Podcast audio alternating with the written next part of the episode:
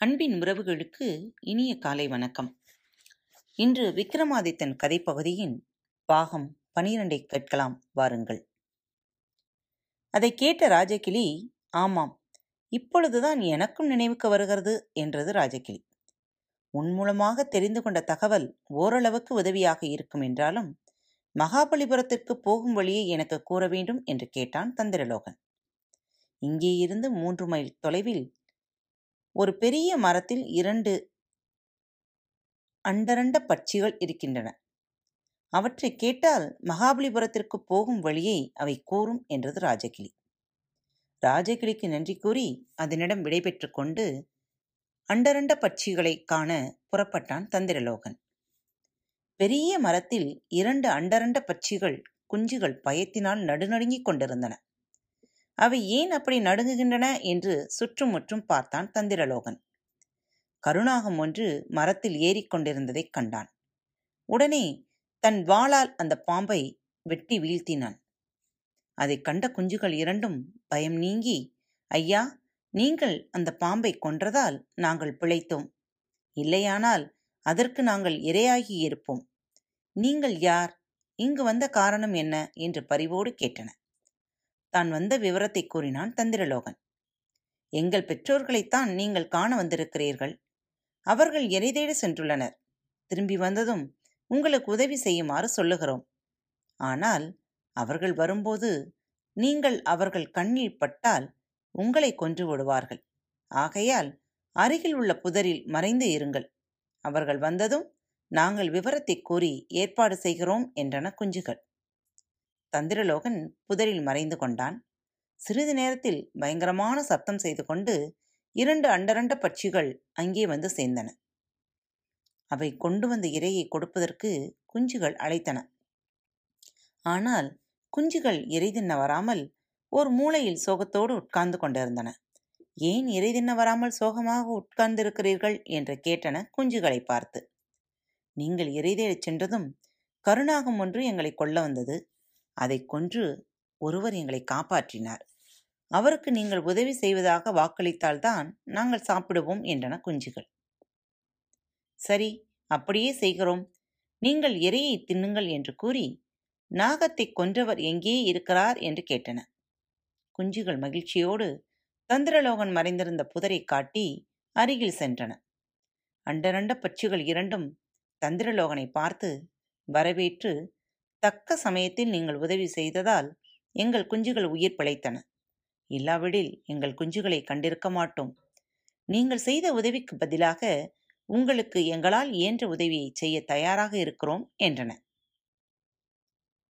சந்திரலோகன் மிகவும் மகிழ்ச்சியோடு தான் வந்த விவரத்தை கூறி மகாபலிபுரத்திற்கு தன்னை அழைத்துச் செல்லும்படி கேட்டுக்கொண்டான்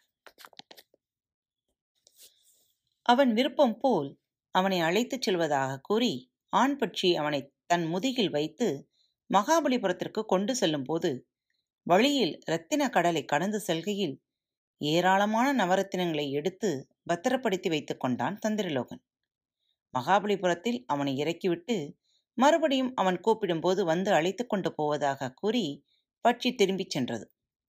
ரத்தின வியாபாரியைப் போல் தந்திரலோகன் தான் கொண்டு வந்த ரத்தினங்களை விற்பனை செய்ய ஆரம்பித்தான். அவன் கொண்டு வந்த ரத்தினங்களை பெருமை ஊர் முழுவதும் பரவியது. அந்த நகரத்திலுள்ள பிரபல ரத்தின வியாபாரி நவகோடி நாராயண செட்டி தந்திரலோகனை காண வந்தான். நவகோடி நாராயண செட்டி அழைத்ததால் அவனுடன் அவன் வீட்டுக்குச் சென்றான் தந்திரலோகன் தான் மந்தாகினிபுரம் சதகோடி செட்டியின் மகன் என்றும் தன்னுடைய பெயர் வைரலிங்க செட்டி என்றும் கூறிக்கொண்டான் தந்திரலோகன் நான்கு நாட்கள் அவன் வீட்டில் விருந்தினராக தங்கியிருந்தான். அப்பொழுது நவகோடி செட்டியின் மகள் உல்லாச ருக்மணியை பார்க்கும் வாய்ப்பு தந்திரலோகனுக்கு கிடைத்தது. அவளோ கோயிலில் கண்ட சிலையைப் போலவே இருந்தாள். தான் தேடி வந்த பெண் அவளேதான் என்று எண்ணும்போது அவனுக்கு உண்டான மகிழ்ச்சிக்கு அளவில்லை. மேற்கொண்டு செய்ய வேண்டியதை பற்றி தீவிரமாக ஆலோசிக்கலானான் தந்திரலோகன். நவகோடி செட்டியின் மாளிகையை அடுத்து காலியான நிலம் இருந்தது.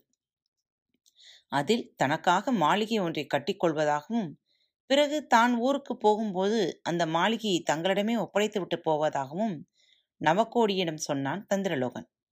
சிட்டியும் அதற்கு ஒப்புக்கொண்டான் காளி நிலத்தில் விரைவாக மாளிகை ஒன்று கட்டி முடித்தான் தந்திரலோகன்.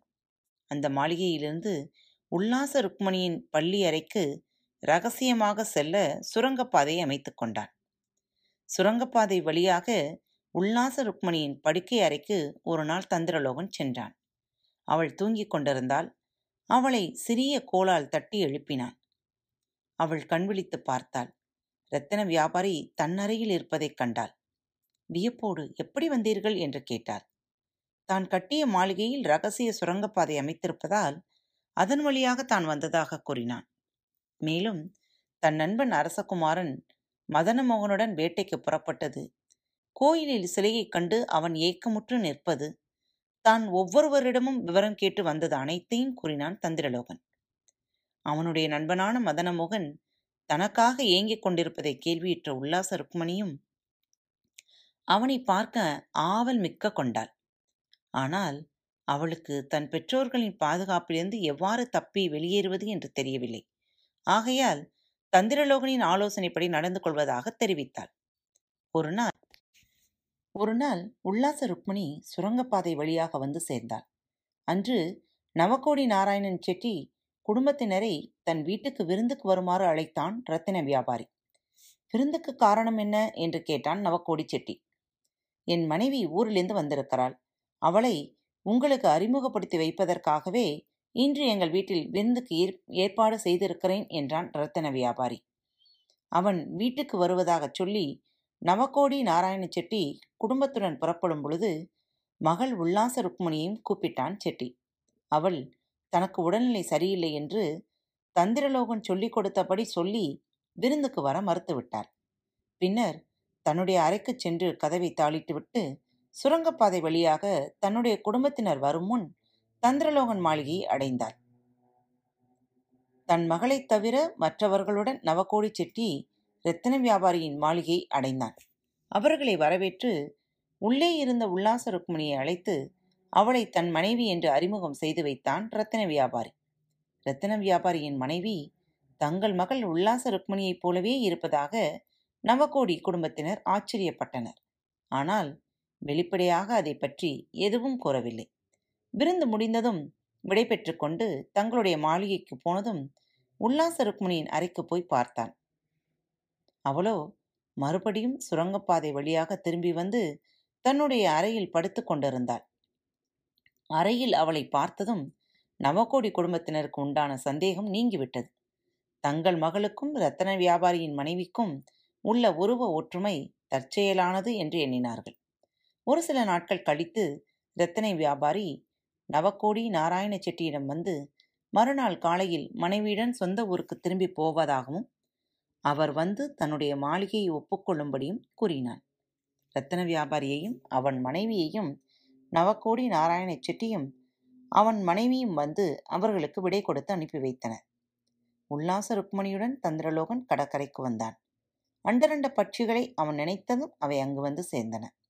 உடனே இருவரும் அவற்றின் மீது அமர்ந்து கோயிலுக்கு அருகில் வந்து இறங்கி பட்சிகளுக்கு நன்றி கூறி விடை கொடுத்து அனுப்பினார்கள். இருவரும் கோயிலுக்குள் சென்றனர். மதனமோகன் அப்பொழுதும் கூட அந்த சிலை முன்னே நின்று கொண்டிருப்பதைக் கண்டான். உடனே உல்லாச ருக்மணியை அவனிடம் அனுப்பி மலர்ச்செண்டை கொடுத்துவிட்டு தான் இறந்து விட்டதாக தெரிவிக்கும்படி சொன்னான் தந்திரலோகன். சிலையின் முன் நின்று கொண்டிருந்த அரசகுமாரன் மதனமோகனிடம் உல்லாச ருக்மணி சென்று மலச்சண்டை கொடுத்தாள். சிலையை உயிர் பெற்று தன்னிடம் மலச்சண்டை அளிப்பதாக நினைத்த மதனமோகன் வியப்பு மேலிட அவளையும் சிலையையும் மாறி மாறி பார்த்து பூரித்தான். தன்னிடம் மலச்சண்டை கொடுத்தது சிலை அல்ல. உயிரோடு உள்ள பெண்தான் என்பதை உணர்ந்ததும் அவளை பார்த்து என்னுடைய நண்பன் எங்கே? என்று கேட்டான். அவர் இறந்துவிட்டார் என்றார் உல்லாச ருக்மணி. தந்திரலோகன் தன்னிடம் சொல்லிக் கொடுத்தபடி. தன்னுடைய உயிருக்கு உயிரான நண்பன் இறந்துவிட்டான் என்ற செய்தியை கேட்டதும் மதனமோகன் பல நாட்களாக தான் காண வேண்டும் என்று ஆவலோடு எதிர்பார்த்திருந்த சிலை போன்ற சித்திரப்பாவை தன் எதிரே நிற்பதையும் மறந்தான். தன் நண்பன் இறந்தபின் தான் உயிரோடு இருக்க விரும்பாமல் தன்னுடைய உடைவாளை எடுத்து உடனே மார்பில் பாய்ச்சி உயிர் துறந்தான். அதை கண்ட உல்லாச ருக்மணி யாரை காண்பதற்காக தன் பெற்றோரையும் பிரிந்து வந்தாலோ அவரே இறந்துவிட்ட பிறகு இனி தான் உயிர் வாழ விரும்பாமல் அந்த வாளையை எடுத்து தானும் தற்கொலை செய்து கொண்டாள். மதனமோகனை காணப்போய் வெகு நேரம் ஆகியும் அவள் திரும்பி வராததைக் கண்ட தந்திரலோகன் வடக்கு பகுதிக்குச் சென்றான். அங்கே தன்னுடைய நண்பனும் அவனுடைய சித்திரப்பாவையான உல்லாச ருக்மணியும் மாண்டு கிடப்பதைக் கண்டு உடனே தானும் தற்கொலை செய்து கொண்டான் சிறிது நேரத்தில் அந்த வழியாக வந்த கோயில் பூசாரி அவர்கள் மூவரும் இறந்து கிடப்பதை பார்த்து பதபதைத்து அப்பொழுதே தன் உயிரையும் அவன் போக்கிக் கொண்டான். மீண்டும் அடுத்த தொகுப்பில் சந்திப்போம். நன்றி வணக்கம். வணக்கம் நேயர்களே. திருக்குறள் வழிகளி பக்கத்தை சப்ஸ்கிரைப் செய்யாதவர்கள் சப்ஸ்கிரைப் செய்து கொள்ளுங்கள். ஃபேவரட் பட்டனை அழுத்த மறக்காதீர்கள். உங்களது கருத்துக்களை மெசேஜ் பாக்ஸில் ரெக்கார்ட் செய்தோ அல்லது இமெயில் முகவரியிலோ தெரிவியுங்கள். மீண்டும் சந்திப்போம். நன்றி வணக்கம்.